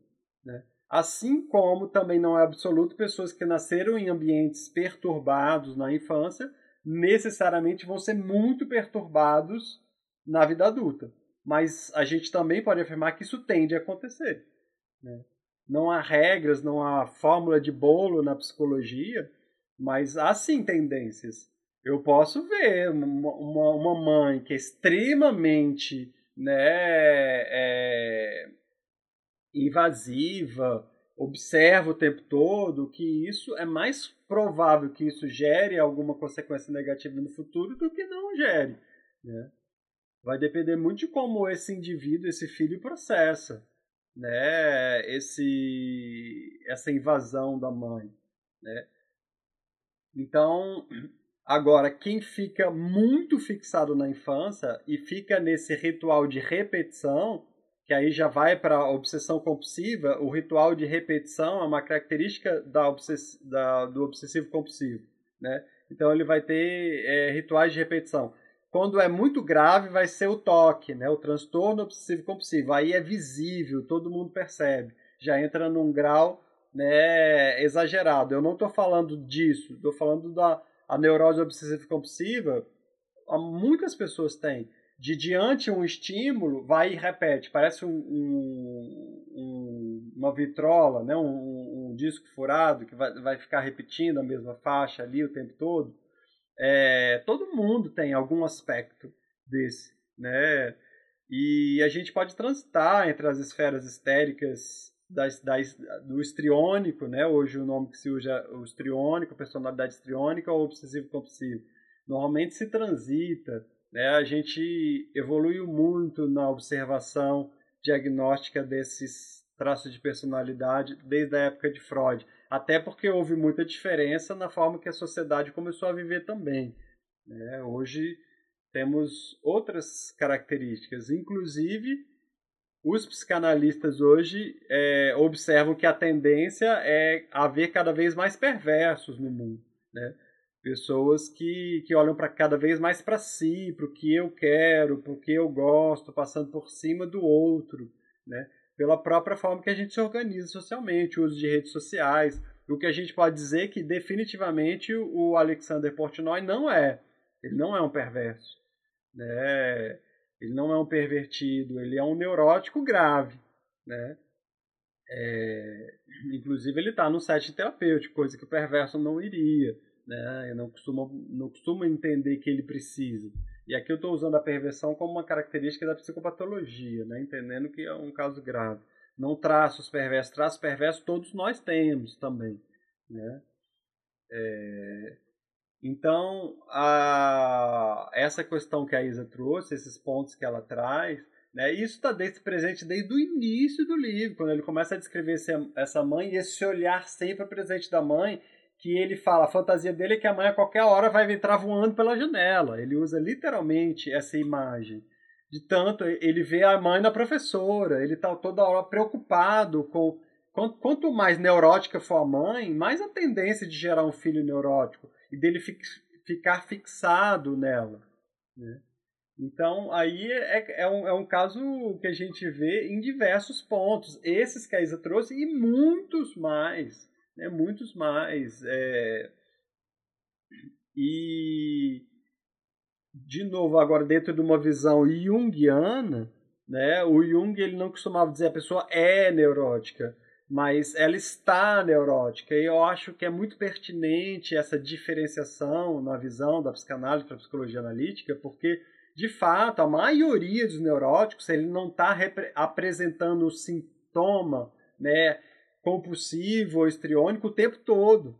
É mais diante de algum estímulo ou de algum cenário, algum momento da vida dele que ele fica mais afetado. Quando o complexo constela, então sim ele manifesta a neurose. E aí ele está neurótico. A pessoa pode até ficar muitos anos neurótica, em estado de neurose. Mas para Jung é um estado, né? não é uma realidade de, de ser. Né? Não é uma questão de ser, é uma questão de estar. E eu acho que essa visão é pertinente, gostaria de trazê-la aqui. E esse daqui, por exemplo, é um caso onde ele está neurótico a vida inteira, ele não consegue sair da neurose. Né? Já não quer dizer que toda neurose vai se manifestar dessa maneira. É, é, é legal pegar esse livro para mostrar assim como é um caso mais extremo. Aqui, por isso que eu falei, é o personagem é um, é um paciente muito freudiano, que inclusive é muito movido pelo que o Freud valorizava, que é o princípio do prazer, né, como compensação aí de questões é, da vida. É, ele, ele, ele investe a libido dele de forma muito sexualizada. É outra questão que o Jung fazia uma diferenciação. Ele dizia assim: olha, Sim, a libido pode adquirir uma característica sexual, mas ela pode transitar entre outras. O Adler já dava mais importância para a questão do poder, né? O poder é a coisa mais importante, né? As hierarquias, é, o status social. Isso não é tão importante para o Portnoy. Portnoy realmente ele está preocupado em qual vai ser a próxima vez que ele vai ter a sua relação sexual ou na infância qual vai ser a próxima vez que ele vai poder se masturbar é tão grave o caso dele que tem vezes que ele não consegue segurar e até num ônibus ele se masturba. Né? Ele poderia ser preso né, para tentar a pudor várias vezes. Em adulto, fazendo sexo em público também. Ele descreve cenas onde ele poderia ser preso, ele está se, se botando em risco. Né? Quando a gente entende, então, a psicologia entende que a pessoa ela tem um problema sério quando ela começa a botar a sua vida, a sua integridade, né, a sua liberdade em risco. Esse é o caso do Portnoy. Então não vamos pegar esse como um exemplo, né, quem não é da área, e pensar assim, todos os meninos vão ter esse desenvolvimento. Né? E agora, alguns traços disso todos vão ter mesmo, algumas cenas dessas vão ser comuns. Né? Então, você, Débora, não vai ficar batendo na porta do banheiro. não vou. Quando eu estiver lá no banheiro, eu vou falar, você só põe a meia direto na máquina de lavar, por favor, tá? Guilherme. Diga isso. tem mais um pedaço aqui que eu achei muito bom sobre a vida não vivida do que ele, que ele gostaria de viver dos pais, né? Ele fala assim, é, homens judeus de sua geração, da geração do pai, né, se matavam por suas famílias, que meu pai se matava por minha mãe, minha irmã e acima de tudo por mim. Ele também era o predileto, né? Também tem isso, né? Se ele vivia prisioneiro, eu haveria de voar era esse o seu sonho. O meu era o corolário do dele. Ao me libertar, eu o libertaria da ignorância, da exploração, do anonimato. Até hoje, em minha imaginação, meu destino permanece atrelado ao dele, e volta e meia ao deparar com a passagem num livro que me impressiona pelo que há nela de lógico ou sábio, na mesma hora penso, ah, se ele pudesse ler isto, ler e compreender. Então você vê que aqui ele descreve claramente a vida não vivida, aquele aspecto que Jung fala, né? Ele diz claramente, é impressionante como é que ele é claro nos, né? E outra coisa também que eu queria te falar, quando você falou aí do, do testículo que entrou, eu achei assim uma manifestação no corpo da repressão que ele sofria. Né, para ser um bom menino, para anular a sexualidade, era tão grande que o testículo subiu. Né? É mais uma coisinha que eu queria falar, porque esse livro tem tantas coisas que eu marquei, é muita coisa. É... Aqui, ó. Ah, e tem uma parte que eu acho fantástica nesse livro. Deixa eu só falar isso, gente, eu paro de falar que estou falando muito. É a referência das gerações. Na página 127, ele diz assim: ó, é, as lembranças cinematográficas mais antigas são Wayne Rutherford e Alice Fail. A América é uma Sixie abraçadinha a mim, toda derretida, sussurrando amor, amor, amor. Aqui ele já diz que a referência da, de, de romance para ele é cinematográfica. E anteriormente ele fala, ele fala que a dos pais não. A dos pais era outra. Era, por exemplo, o, o Nat King Cole, é, Hugh Pringle, que canta debaixo da janela de Danny Powell. Ele, ele, ele evidencia aqui nessa página 126, 127, exatamente a diferença de referência de romance da geração dos pais dele para a geração dele, que é da dele já passa a ser totalmente cinematográfica. Os do, objetos de desejo dele passa a ser as atrizes, né? Uma, uma questão de geração. Achei isso muito interessante também. Bom, agora me calarei. Não, que isso, pode participar e contribuir quantas vezes quiser. É, é, é, é isso que, que a gente está falando, né? Esses trechos que você traz mostram como que, que uma, uma personalidade vai sendo formada e, e como é simbólica essa imagem né, do, do testículo entrar realmente. É, a psicologia analítica trabalha muito com a imagem né, e o símbolo da imagem. Olha esse símbolo, olha essa imagem. E ele mesmo faz essa visão. Ele é uma pessoa extremamente inteligente na forma de olhar, de se autodiagnosticar. E ele fala: minha mãe me reprimia o tempo todo que o meu testículo entrou, foi uma emasculação. Né? Ele usa esse termo, uma emasculação. Ele sabe, ele, ele, ele é tão inteligente que ele per consegue perceber isso. Né? É uma mãe que é muito. É, próxima, muito colada, ela impede esse menino de desenvolver. Por isso que a gente vê na mitologia os mitos matriarcais são comuns a ver a imagem de uma figura forte feminina é, castrando ou impedindo ou às vezes até matando uma figura masculina, normalmente um filho, né? como o mito de Cibele Ates, os mitos indonésios, a gente tem o mito de Maui, que ele é partido ao meio pela vagina da grande mãe, né? É, a gente tem também nos mitos patriarcais, no início do patriarcado, é, mitos onde esse masculino ele declara guerra contra essa mãe, né? que alguns erroneamente hoje, dentro de um viés de uma psicologia social que olha só dessa maneira, sem um alargamento né, de consciência, de visão, e fala que isso, ah, isso, é, uma, isso é, uma, é, é uma, só uma prova de que sempre houve machismo, e só vem machismo, machismo, machismo. Tem que tirar o filtro do machismo, né? O, o, o mito, os mitos do início do patriarcado, que normalmente é uma figura masculina que traz o, o, a, o arco, a flecha ou, ou a espada lutando contra uma grande mãe, é também esse momento na vida do indivíduo onde ele faz esse movimento de colocar limite nessa mãe, coisa que o Portnoy nunca conseguiu fazer, até por uma questão cultural, como ele coloca, da mãe judia, né, dessa figura da mãe judia que ele tão bem descreve. Então ele não deu nem chance dele desenvolver essa espada, que é um símbolo fálico mesmo, não um símbolo do masculino, e é uma forma de colocar limite. Né? Simbolicamente, a espada não é só o falo, é o que separa, é o que divide, é o logos, né? a lógica. Eu falo aqui não, ó, eu, a partir daqui não.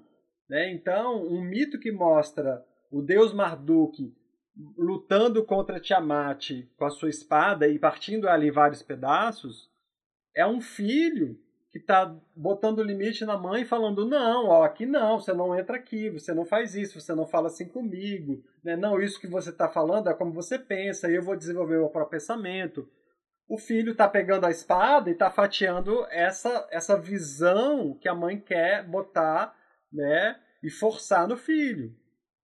É isso que o mito quer dizer. Né? E o mito de Sibeli Yates, que Sibeli se enamora do filho, vira a esposa do filho e amaldiçoa o filho quando ele se relaciona com uma ninfa que, que, que gera a sua própria autocastração, é um, é o mito de Portnoy.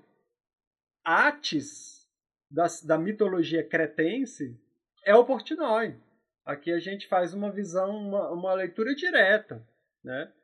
Se você lê o mito de Ates e Cibele né? E leu Portnoy você vê, casou, é isso, né?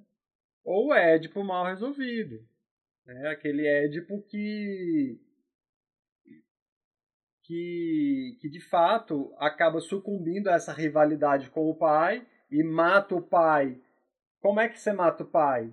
Enxergando ele só como bundão.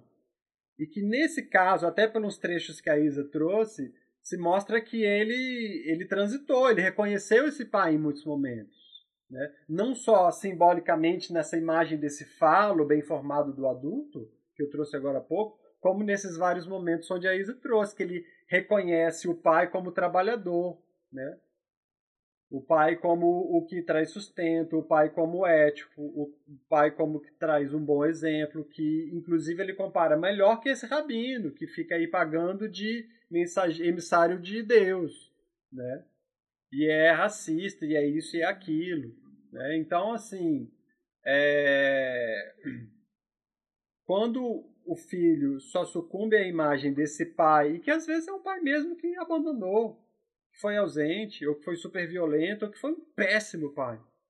Né? Isso contribui para um Édipo não bem resolvido.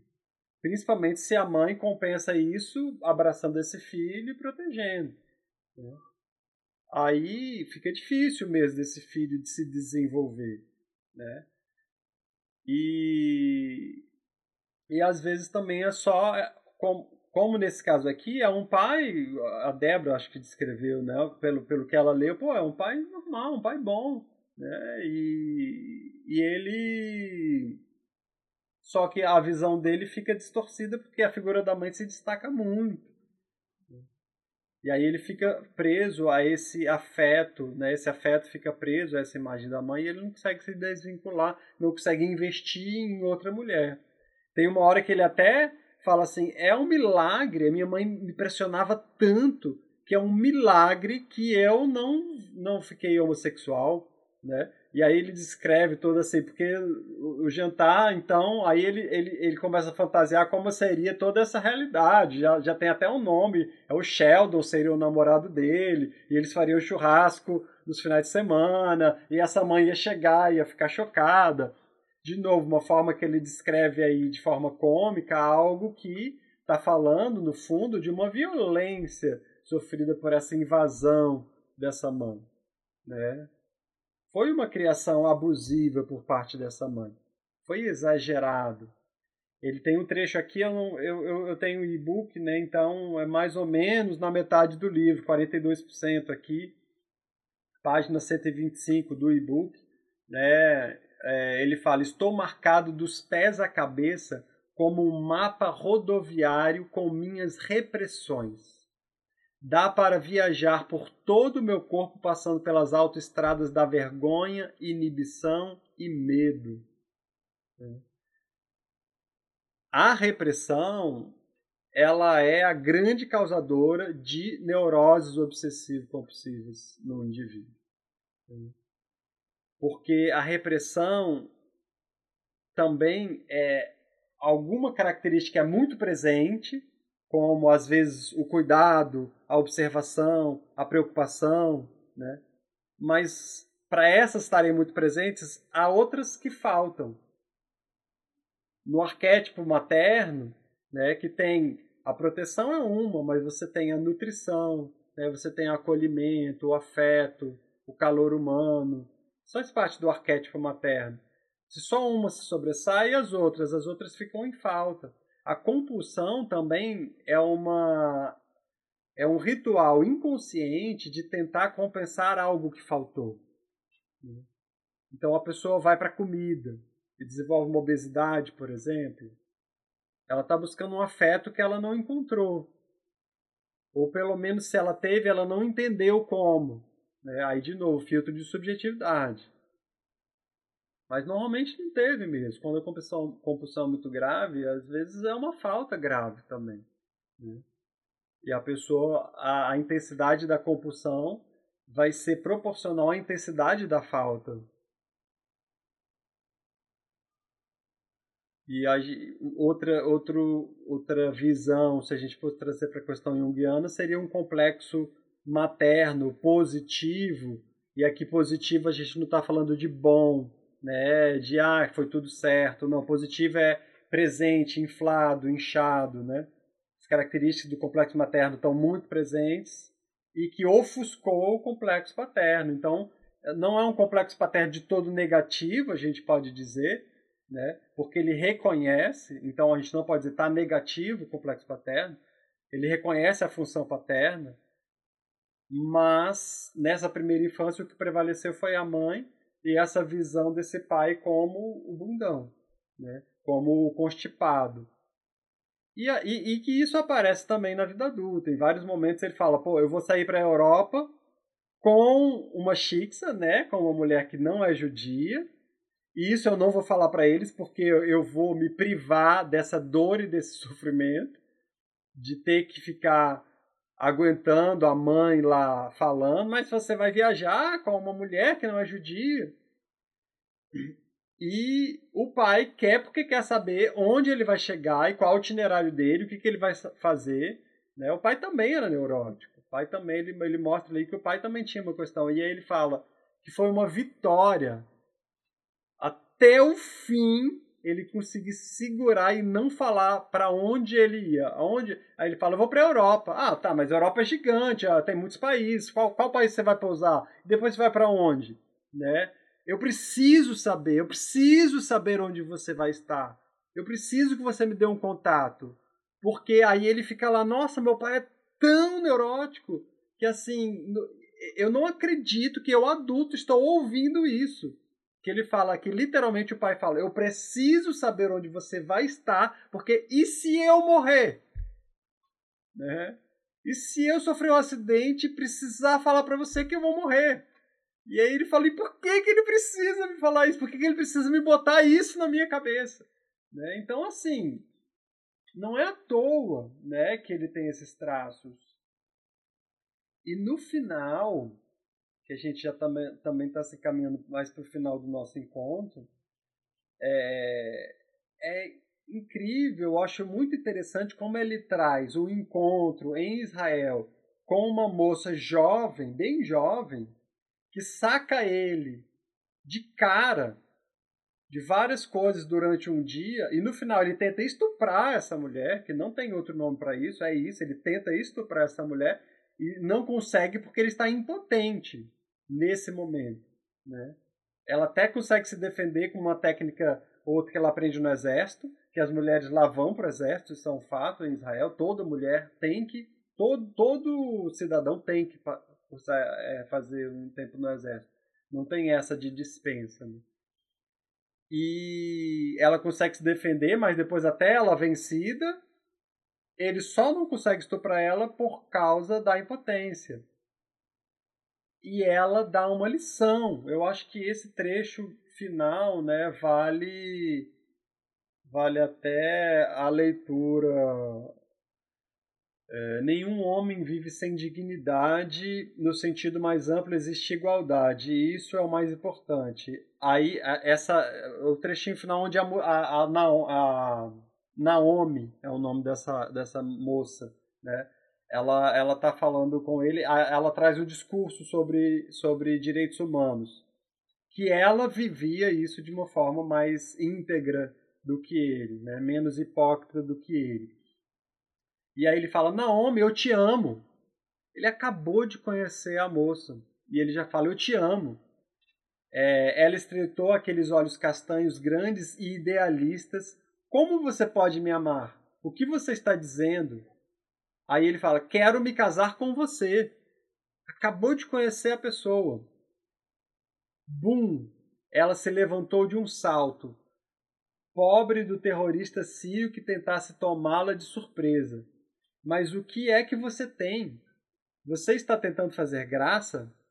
Seja minha esposa, a mãe de meus filhos, qualquer stunk que tenha uma janela panorâmica tem filhos.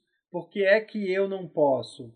Sou eu que, que vou transmitir o nome da família. Aqui ele já está projetando uma falta causada pelo próprio estilo de vida dele. Né? Ele não consegue se relacionar com a mulher, só que ele sofre pela pressão de que o próprio pai fala que ele nunca vai ter um filho e que é o filho homem que traz o nome da família e vai passar o nome da família.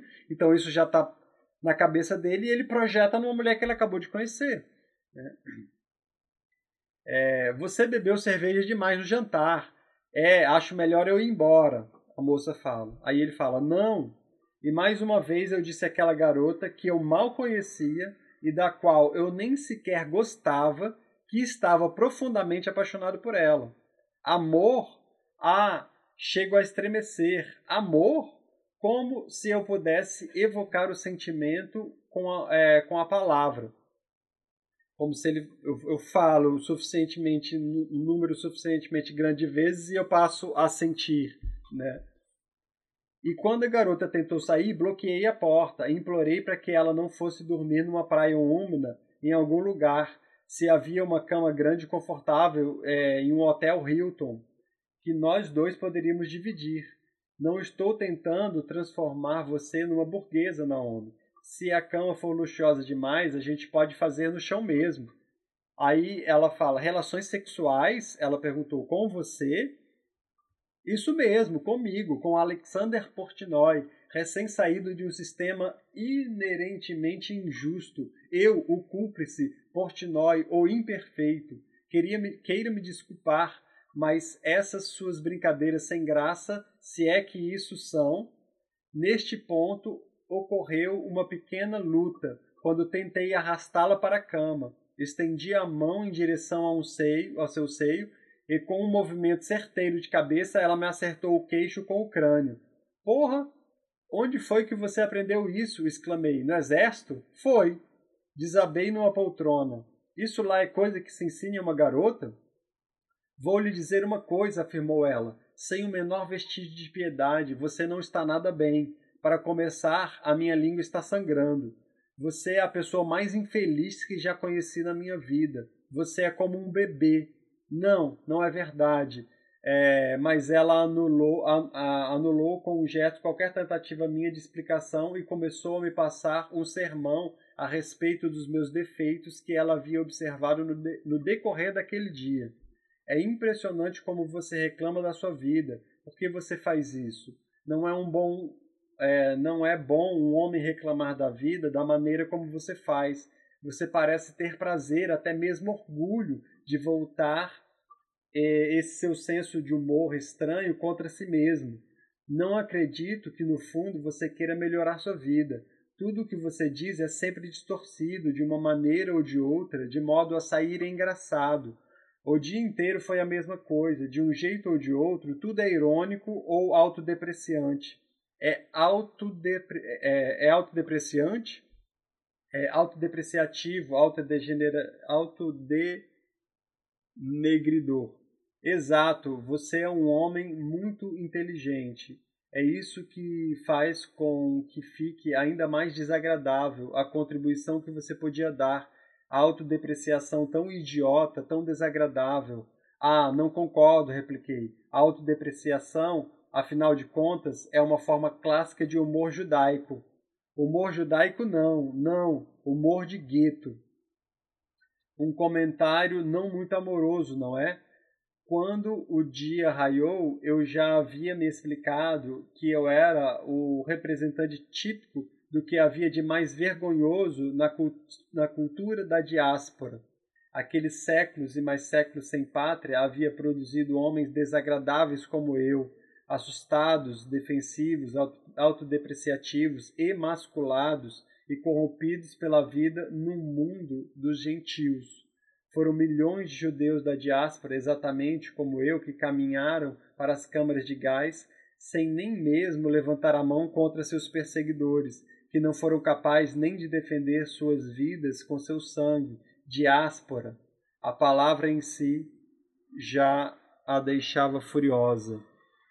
Esse trecho é perfeito. Esse trecho aqui ele mostra como que ele consegue trazer um resumo do perfil psicológico dele e já vai na causa. E já mostra como que de fato nascer numa família judia tem já uma grande consequência. Ele já nasce como um expatriado. Ela fala do lugar de uma judia que está na sua pátria e fala como uma judia. Ele fala como um expatriado, né? Aqui ele descreve muito bem como a compulsão sexual dele é para tentar provar uma masculinidade de alguém que foi emasculado seja pela mãe ou seja pela sua cultura, de viver fugindo, né? que é a história dos judeus. É um povo que vive fugindo, né? que vive tentando encontrar o seu lugar em busca da terra prometida. Né? E que nem no seu lugar, por lei decretado, né, Israel, tem paz, porque é um lugar que vive em guerra. Né? Que é que é que várias culturas, outras culturas é, declaram que também são merecedoras de, de, ter aquele território. Então isso não é reconhecido unanimemente. Né? É, é, muito rica essa passagem aqui, é muito rica e mostra assim com muita, de novo, com muita clareza, de forma muito explícita, o que vive um povo, o que vive um homem, que está nessa condição, né? Então, assim, alguém pode, de novo, pegar esse livro e só olhar através do viés ou do filtro de um machismo, né? Ah, esse Alexander Portnoy é só um grande machista. Mas exatamente porque ele está no cenário de um setting terapêutico e ele é explícito, né? brutamente explícito, que dá para saber o que move todas, todos esses comportamentos e que muitas vezes é extremamente machista mesmo e depreciativo da mulher, né? Na forma que ele age ou na forma que ele pensa ou fala ou julga, né? Mas ele descreve também muito bem a psicologia de outras pessoas. Ele acaba só conseguindo se relacionar com essa macaca, né, que entre aspas que ele coloca ali como apelido, que é uma mulher, que é uma modelo não muito inteligente no julgamento dele e que mal sabe escrever e que é uma pessoa que está perdida como ele. Né? Ele só consegue se relacionar com pessoas perdidas como ele. quando ele descreve na, na, na juventude, na, no início da, da, sua vida universitária, uma moça que aí, num, num, num vislumbre de lucidez, ele fala: Cara, essa mulher eu deveria ter casado, essa mulher deveria estar com os meus filhos. Era uma mulher que era uma boa pessoa, de uma família equilibrada, né, que tinha bons valores, que era ética e que ele fala, ele imagina na fantasia que algum filho deve estar abraçando essas ancas largas que ela tinha, né? E que não é meu. Aí ele está falando do lugar da falta de novo. E por que, que ele não casou com essa mulher? No fundo, é porque, por mais que ele falasse, eu não me importo em ser judeu, eu não me importo, o que faz ele largar ela é quando ele fala, é, mas você vai se converter ao judaísmo, né? Obviamente. Aí ela fala, com a mesma lucidez, ela fala, por quê? Ele reconhece que ela é uma mulher muito inteligente, ela fala, sem brigar, ela fala, por que, que eu deveria me converter ao judaísmo? Né? Que lógico, faz, faz sentido nenhum para mim. Eu tenho uma religião, tenho minha família, estou muito bem. Né? A gente pode sim se casar, ter filhos tudo, cada um respeitando o outro, né, as diferenças, a religião do outro. E aí ele, ele diz que, ah, tudo bem, mas logo a partir daí a, a relação degringola e ele separa.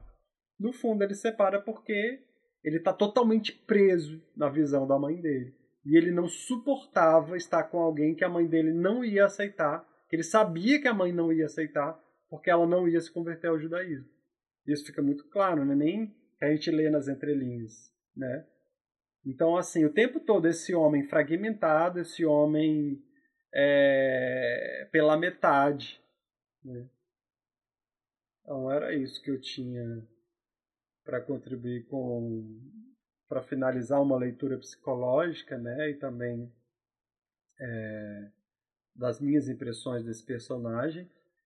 A gente chegou já na, a 11h30, é, mas a, a, gente pode fazer, fechar aí um ciclo de, de últimas falas. Quem quiser trazer né, contribuições, a gente deixa aí em aberto. Oi, pessoal. Bom dia. Bom Ai, dia. que pena que eu só pude chegar agora há pouco. Esse livro foi demais, né? Não sei o que vocês discutiram, até imagino, né?